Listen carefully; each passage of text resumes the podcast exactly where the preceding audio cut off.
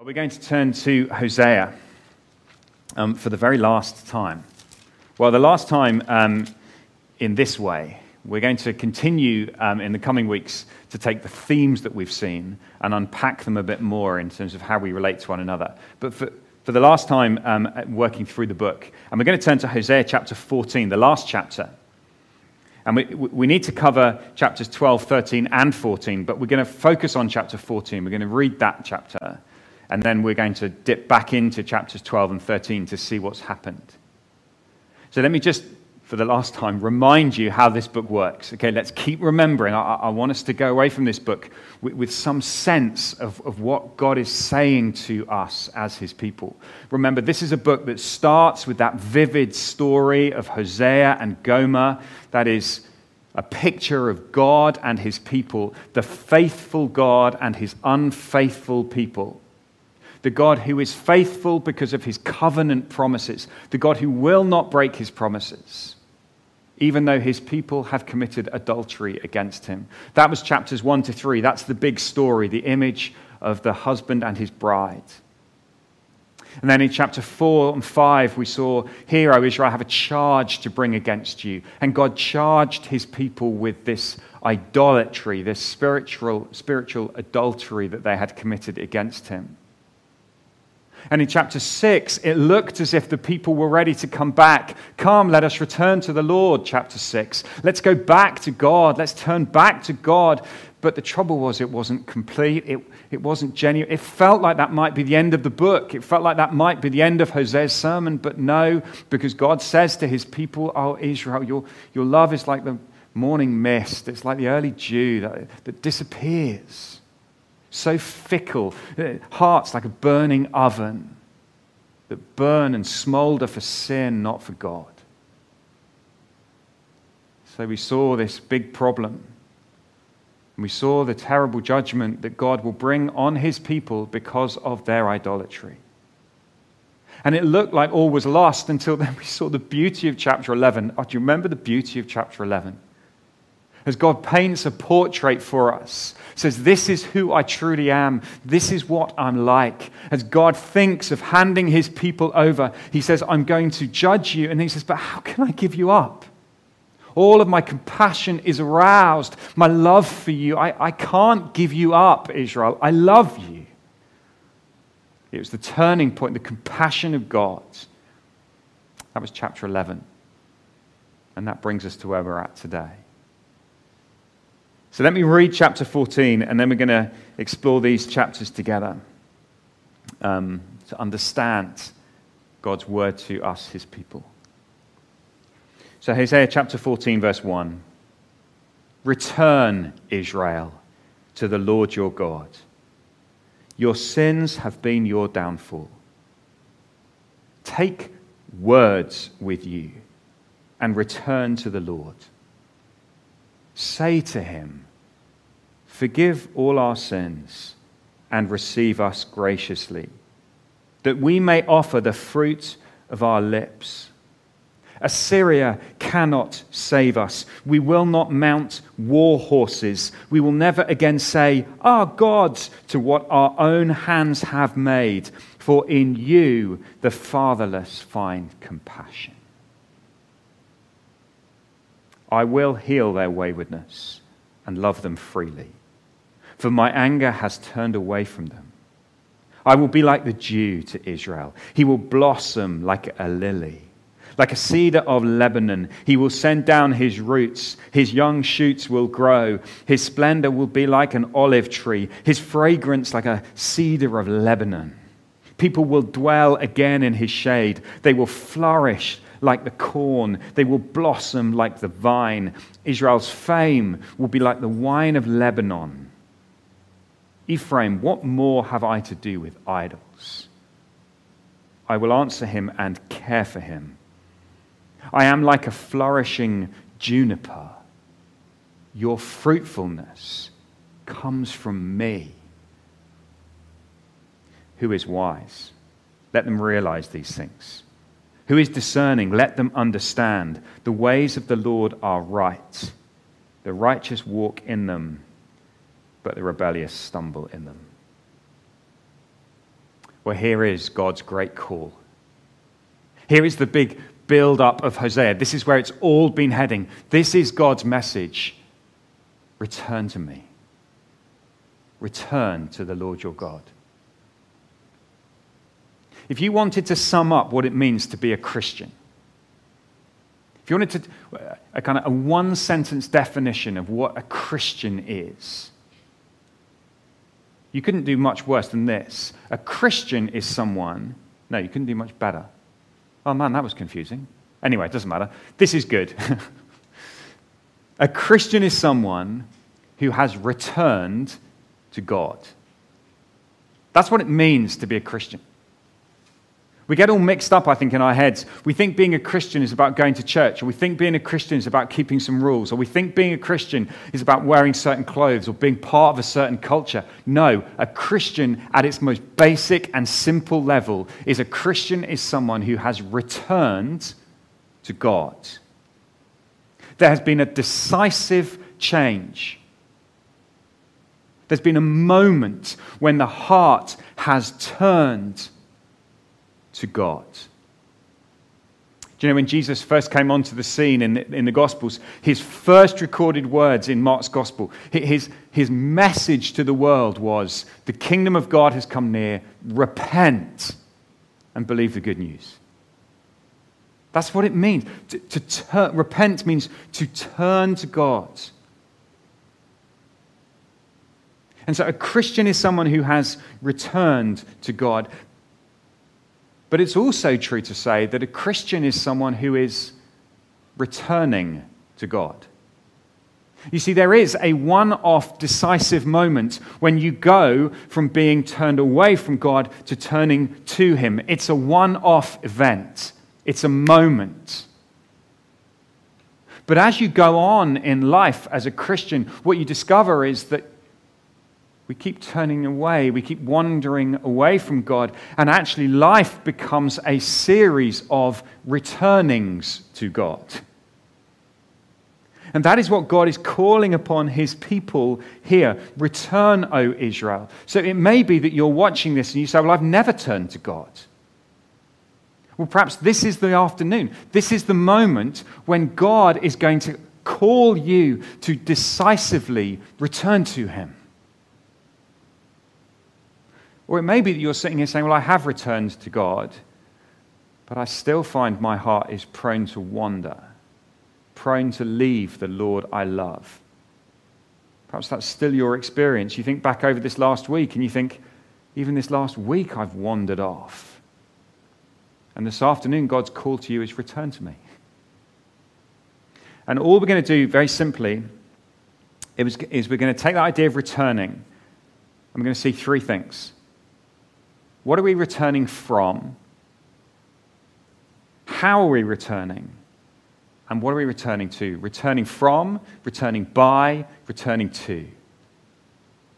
That's all we're going to see. I'm going to work through those three things so that we understand what it means to be one of God's people, one of His returning people. So what are we returning from? And this is where we're going to dip back into chapters 12 and 13.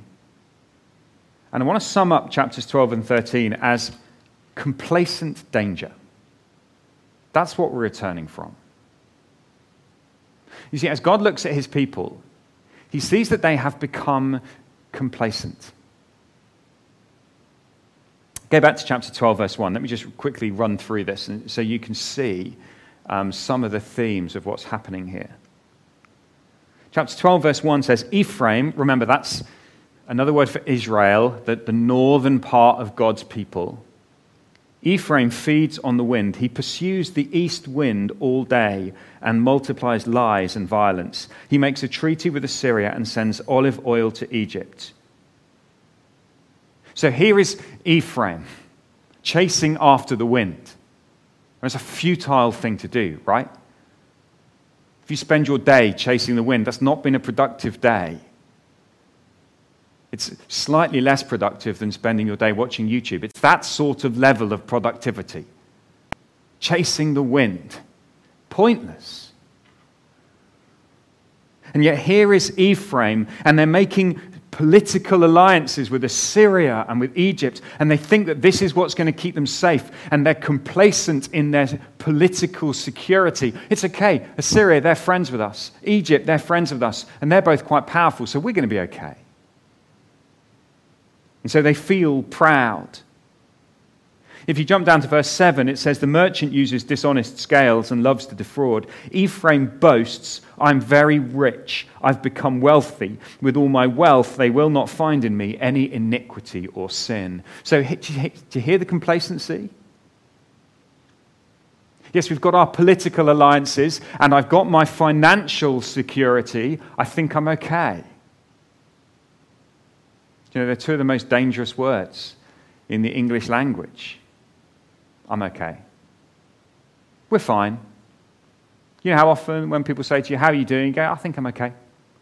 "Yeah, we're fine." "Do you need anything?" "No, we're fine." If you'd said to Israel in this day, "How are you, Israel?" they'd have gone, "We're fine." In fact, perhaps even a little bit better than fine.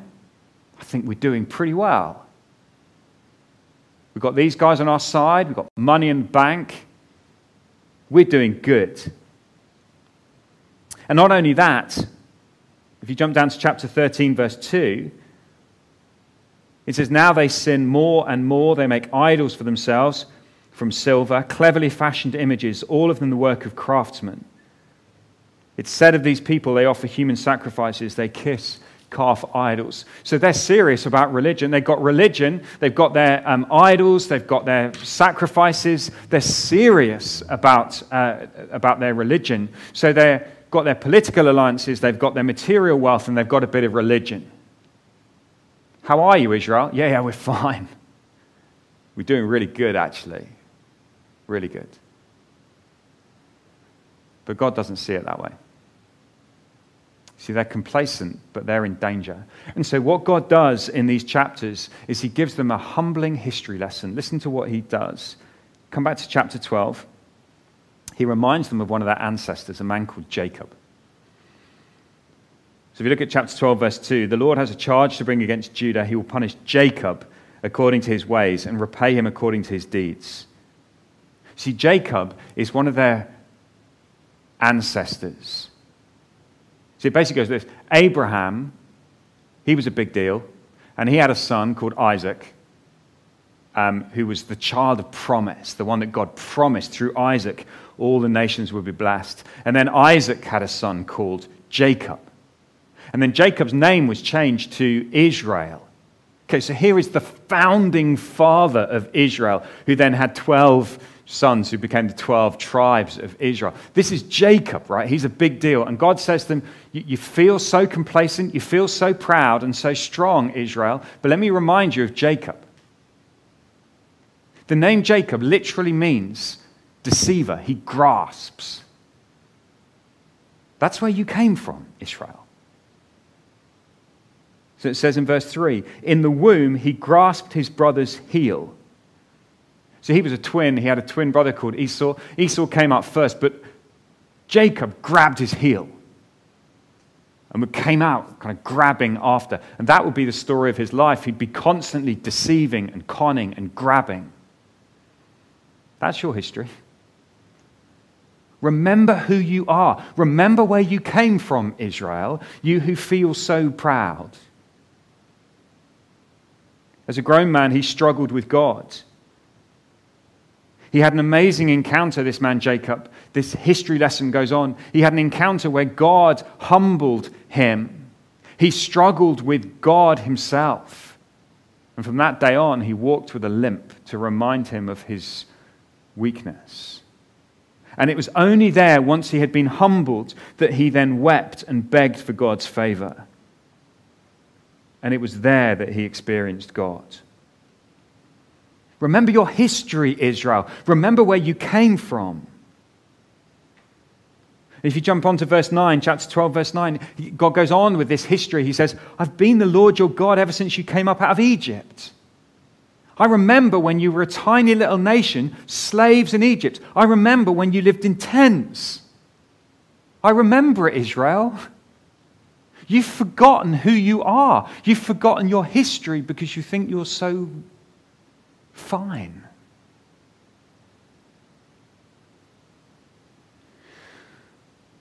In verse 12, he reminds them that Jacob fled to the country of Aram. Israel served to get a wife, and to pay for her, he tended sheep. It's a random little verse. Well, what's that about? Why did God say that? Well, he says, you think you're so great, but your ancestor Jacob, he had to go off and he had to serve for 7 years, then another 7 years to get wives. Okay? You are not impressive. You're not all that you think you are, Israel. And in fact, all that you have actually comes from God. It is God who rescued you. If you jump over to chapter 13, verse 4, it becomes even clearer. But I've been the Lord your God ever since you came out of Egypt. You shall acknowledge no God but me, no Savior except me. I cared for you in the wilderness, in the land of burning heat. When I fed them, they were satisfied. When they were satisfied, they became proud. And then they forgot me. You see, this is what happens if you forget your history. You become proud. You become complacent. You can hear the kind of pain in God's voice, right? I cared for you. I fed you. I satisfied you, and you forgot me. Do you know, I think we're very much in danger of being like Israel and forgetting our history. Forgetting who we are. It's so easy when things begin to go well. It's so easy when things are successful. It's so easy when we have good things in our lives to become proud and complacent. So easy to follow that same path. God feeds us, we become satisfied, we become proud, we forget him. Have you ever seen that happen in your life? How success breeds complacency, breeds forgetfulness. And what tends to happen with history is that we rewrite history so that it tells the story we want it to tell that reflects well on us. You see, history is written by the winners, right? History is written by those who succeed, and therefore it always reflects well. And to airbrush history and to forget what we once were is devastating. By the time you get to the New Testament, you get similar sorts of things. When Paul writes to the Corinthians, he's often saying to them, remember what you were. Not many of you were impressive by worldly standards. Not many of you were rich or educated or noble birth. Not many of you were kind of awesome in the world's eyes. In fact, many of you were deeply entrenched in sin, but you've been saved, you've been washed, you've been justified, you've been sanctified. It was God who rescued you out of sin. It was God who set you free. It was God who gave you all the things that you enjoy. But is it possible that we have become complacent? Is it possible that we become proud, that we begin to think, look what I've done? Is it possible that we begin to act as if we've done this? And that we forget God. You see, that is what we need to return from. We need to return from self-reliant complacency. It's okay, we've got our friends, our powerful friends. They'll sort us out. We've got our material wealth in the bank. That will sort us out, don't you worry. We've got some religion. Yeah, we're religious. We do our religious stuff. God says, but your hearts are proud. You've forgotten me. And this is what God is calling them to return from. But why does it matter? Why does it matter so much if they've forgotten God? Who cares? Well, chapters 12 and 13 say it's not just you've forgotten God. That places you in huge danger. You see, you need to return not just from complacency, but from complacent danger. You don't see the danger you're in. And so God warns his people, and he says, because you have forgotten me, look at chapter 13, verse 7. So I will be like a lion to them. Like a leopard, I will lurk by the path. Like a bear robbed of her cubs, I will attack them and rip them open. Like a lion, I will devour them. A wild animal will tear them apart. You are destroyed, Israel, because you are against me, against your helper. Where is your king that he may save you? Where are your rulers in all your towns, of whom you said, give me a king and princes? In my anger, I gave you a king, and in my wrath, I took him away. The guilt of Ephraim is stored up. His sins are kept on record. Do you see it? God says, your pride and your complacency and your self-reliance are storing up for you destruction. They will bring upon you death. You see, you cannot just ignore the God who made you. You cannot just ignore the God who gives you all good things and think that it will be okay. No, death is coming. And so we are called to return from the place of complacency and danger and death. That's what we're being called to turn from. How are you, Israel? How are you doing? We're fine. We're all right. But they're not.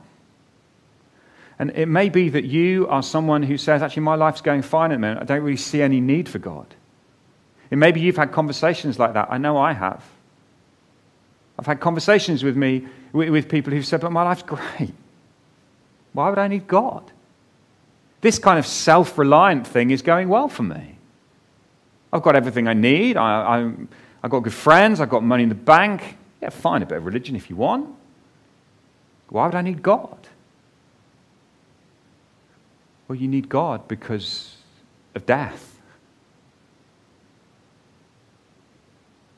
And then you get this strange verse in chapter 13, verse 14. If you've got a Bible, have a look at it. Chapter 13, verse 14. God has been saying all this, death is coming, and then suddenly he says, verse 14, I will deliver this people from the power of the grave. I will redeem them from death. Where, O death, are your plagues? Where, O grave, is your destruction? I will have no compassion. What's going on? And we read that and we go, that sounds like a terrific promise, doesn't it? I'm not so sure that's how they would have first heard that verse. See, in this warning of death and destruction that is coming, I think that verse is slightly more ominous than it sounds to us.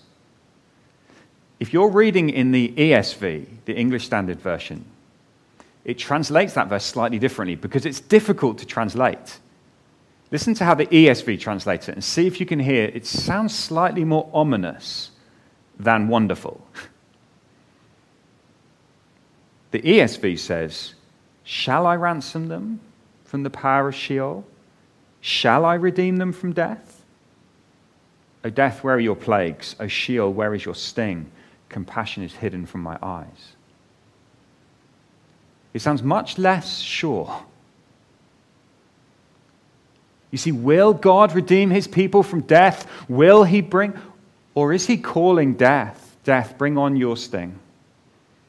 Death, bring on your plagues upon my people. Where are you, death? Bring on your plagues. My people have rebelled against me. There is danger. There is danger. And the people are complacent in their danger. Now, we're coming back to that verse. You won't be surprised to know. But for now, I want you to see the complacent danger that people are in. That is what we're being called to return from. Return, O Israel. Return, because you're not okay. You are not fine. Even if you feel like everything's going fine, you're not. You've forgotten the God who made you. You've forgotten the God who's given you all this stuff. And death is coming. God's judgment is coming. But we needed to move on because we've seen what we need to return from. Complacent danger, self-reliant pride.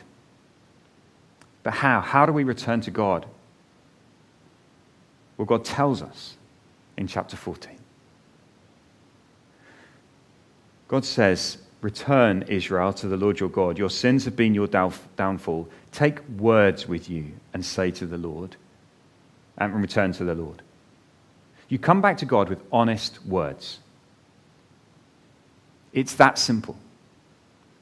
There's not some big complicated ritual that you have to go through. There's not some massive sacrifice you have to offer. There's not some probationary period that you have to go through. There's not some task that you have to fulfill. You just bring words. But what words do we need to bring? God tells you. He even tells you the words you need. God is so kind. He so wants you to return. He doesn't want you to be in the place of danger and death. He wants you to return. He makes it so simple. He says, return to me with words, and these are the words that you need. You know, sometimes, if you've ever been in church, you may have heard a preacher say, look, if you want to turn to God now, here's a prayer that you could pray. That's what God's doing here. If any of you today want to return to God, here is a prayer that God says, why don't you pray this? Forgive all our sins and receive us graciously, that we may offer the fruit of our lips. Assyria cannot save us. We will not mount war horses. We will never again say our gods to what our own hands have made, for in you the fatherless find compassion. You see it? They're honest words. They're honest words that admit our own failure. You might remember back in chapter 6, there was a partial sort of, come, let's return to the Lord. But there was no honesty. There was no authenticity in the heart. Here in chapter 14, God is saying, this is how you come back to me. You come back with honest words. You don't hide. You don't cover up. You don't pretend. You just come and you be honest about how you failed. You offer the fruit of your lips. That is, as you speak to God, it's a sacrifice to him. It's an act of worship that he accepts. That's what he wants from you. And notice how specific it is. They specifically say, Assyria cannot save us. Oh, hang on, they were the people that I was trusting in. We will not mount war horses. Oh, that was our confidence in our own material strength. We will never say again, our gods to what our own hands have made. That was their religion. They specifically name the things that they trusted in. They say, God, we are turning to you. We're turning away from Assyria, and we're turning to you. We're turning away from our material possessions, and we're turning to you. We're turning away from our man-made religion, and we're turning to you. This is no vague, oh, God, we're sorry. We're sorry for bad stuff.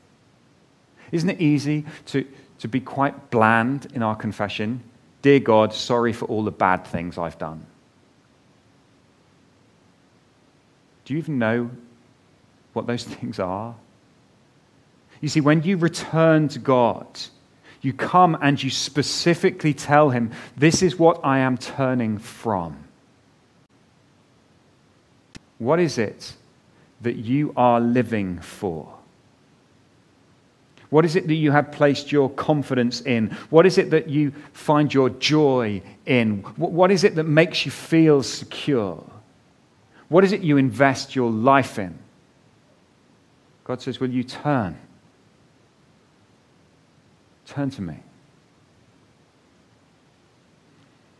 That's how you first turn to God. If you've never done it, that's how you first turn to him. But it's also how you turn to him over and over again. Every day, we will need to return to God. Because every day we will be tempted to wander away from him, to put our confidence again in what our hands have made, to put our confidence again in what we can achieve, to put our confidence again in what we can build. And every day we need to say to God, I turn from that. I come back to you.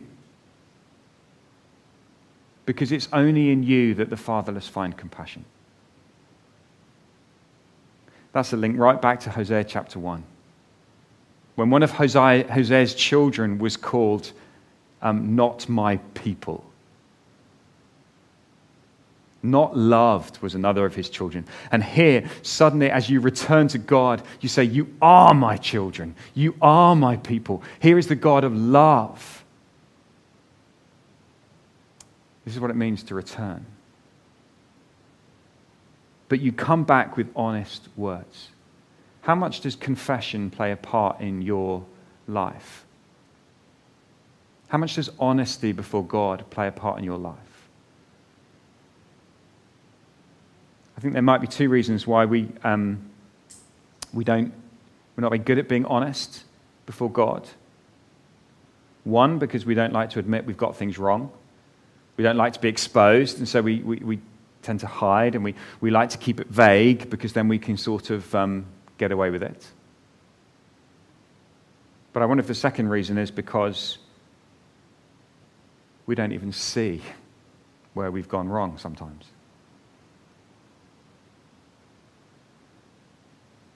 And we need to pray that God would help us to see the ways that we turn to our own self-confident, self-reliant lives. We have to be honest before God. There's no point play acting. And we've seen terrible stories in the kind of Christian news in recent days, of people who've tried to put on an act, who've tried to play a part, who've tried to hide their sin and make out that there's something they're not. God is not fooled. He's not fooled.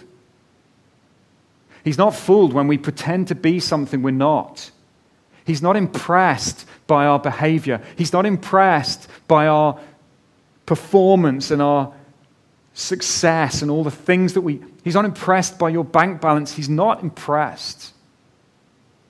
Rather, he wants you to return to him with honesty, with humility, with integrity that says, I've sinned, I've fallen. But I want to come home. So come back to him with honest words.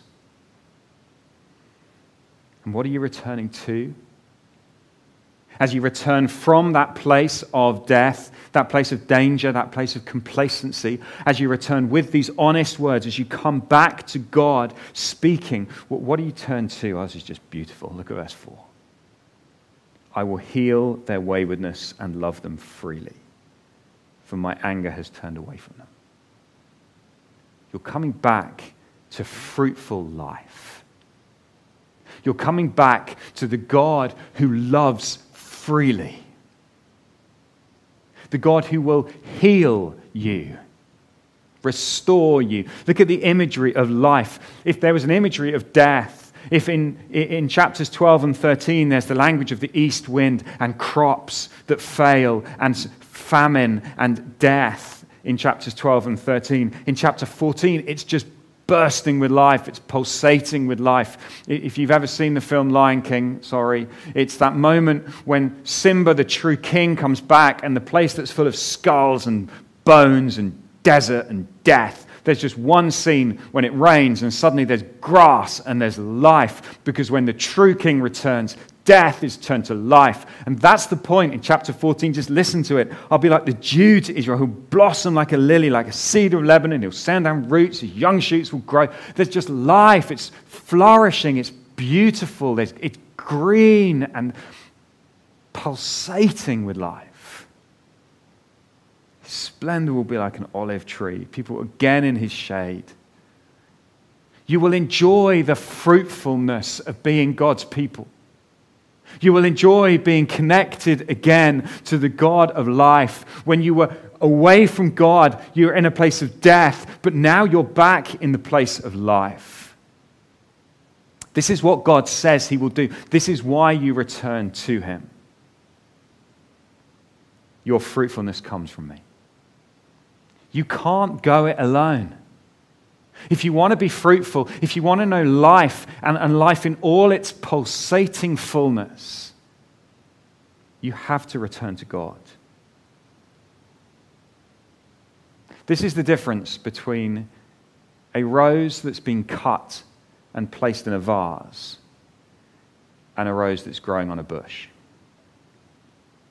The rose that looks great cuts.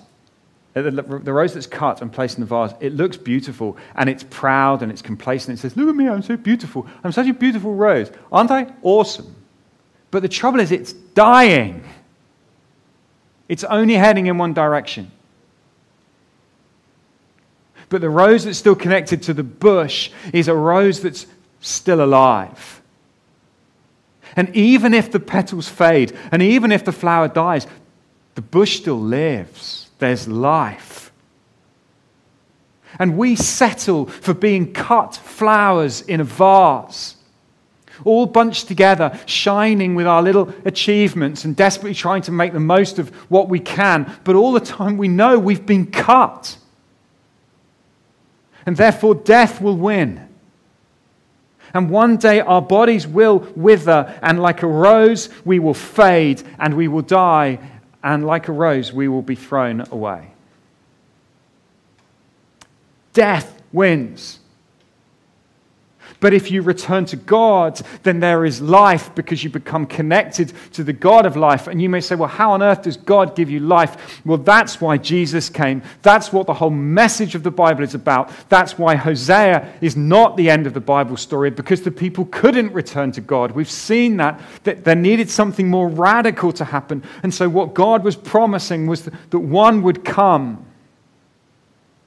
One would come who would deal with the very problem of death itself. Which is why I want to go back and I want to finish with that verse in chapter 13 again. Chapter 13, verse 14. You see, that verse that I think was ominous to the first readers has become one of the most spectacular verses in the Bible. A verse that says, will I redeem them from death? Will I deliver this people from the power of the grave? Becomes, I will.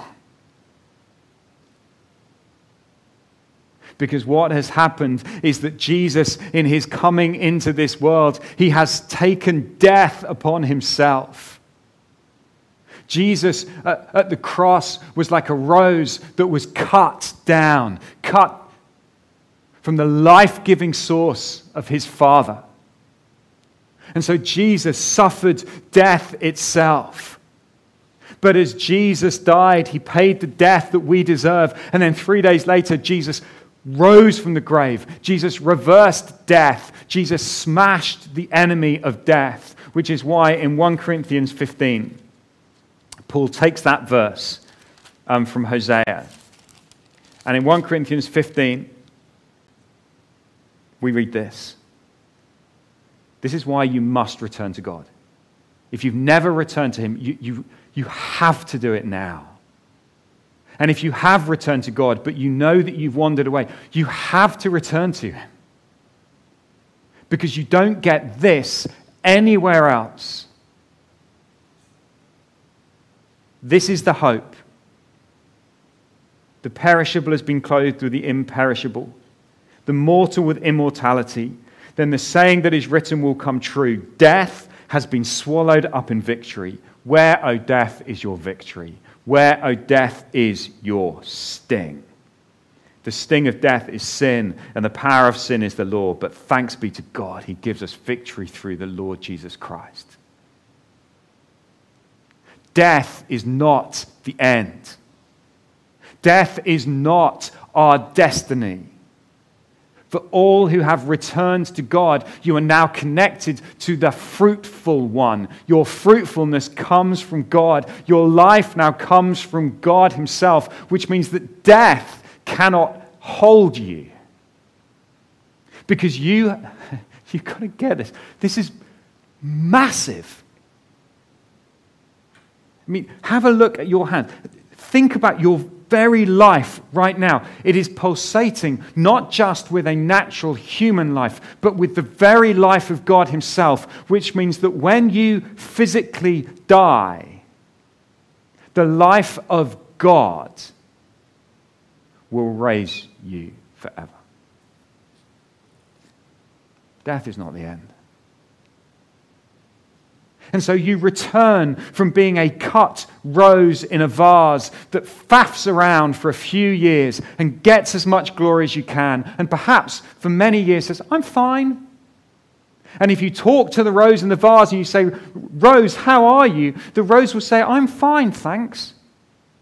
But it's dying. And that is the fate of all those who have gone away from God.